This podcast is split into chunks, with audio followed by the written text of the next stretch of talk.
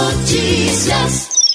O presidente da Assembleia Legislativa, deputado Otelino Neto, pronunciou-se com indignação na sessão desta segunda-feira 4 acerca do problema verificado na educação da cidade de Monção, cujas denúncias sobre desvio de verbas do Fundo de Manutenção e Desenvolvimento da Educação Básica, Fundeb, foram levadas ao ar pelo Fantástico da TV Globo na noite do último domingo, dia 3. Em parte ao deputado Wellington do Curso, o parlamentar disse que o problema é da maior gravidade e deixa todo o estado do Maranhão entristecido. De acordo acordo com o Telino, a matéria é fruto de uma denúncia feita por cidadãos daquele município há cerca de um ano, encaminhada também à Polícia Federal, ao Ministério Público Federal, ao Ministério Público Estadual e à Controladoria Geral da União, solicitando a todos que tomassem providências com relação ao grande volume de fraude no censo escolar daquele município. O deputado disse ser lamentável que a prefeita da cidade, Cláudia Silva, tenha cometido esses atos irregulares. O presidente do Legislativo Maranhense pontuou ainda que isso é fruto fruto da irresponsabilidade e da falta de seriedade para com a coisa pública, por conta do desejo de apenas arrecadar cada vez mais, sem se importar com o objetivo principal do recurso do Fundeb, que é de promover a educação de qualidade, fazer com que as crianças possam estudar em escolas dignas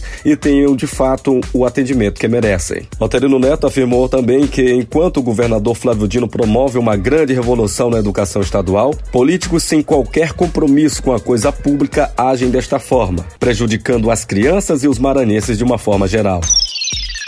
Contratado pelo Sampaio para assumir a camisa 9 da equipe na temporada de 2020, o maranhense Matheus Lima chega ao tricolor após boa passagem no rival local, o Imperatriz. No cavalo de aço foram oito gols em 20 jogos e uma média de 0,4 por jogo. Com a camisa da Bolívia querida, o centroavante fala em superar esses números como meta pessoal. Matheus Lima disse que a estrutura do novo clube e o perfil da torcida boliviana pesou para trocar o Imperatriz pelo Sampaio. O jogador não esconde a felicidade de vestir a camisa do tricolor. O centroavante Matheus Lima é natural de Imperatriz, tem 23 anos, 1,85m e foi formado nas categorias de base do Palmeiras. Matheus Lima Nascimento já passou pelo Anápolis de Goiás, Brasil de Pelotas do Rio Grande do Sul, Fluminense de Santa Catarina e Água Santa de São Paulo.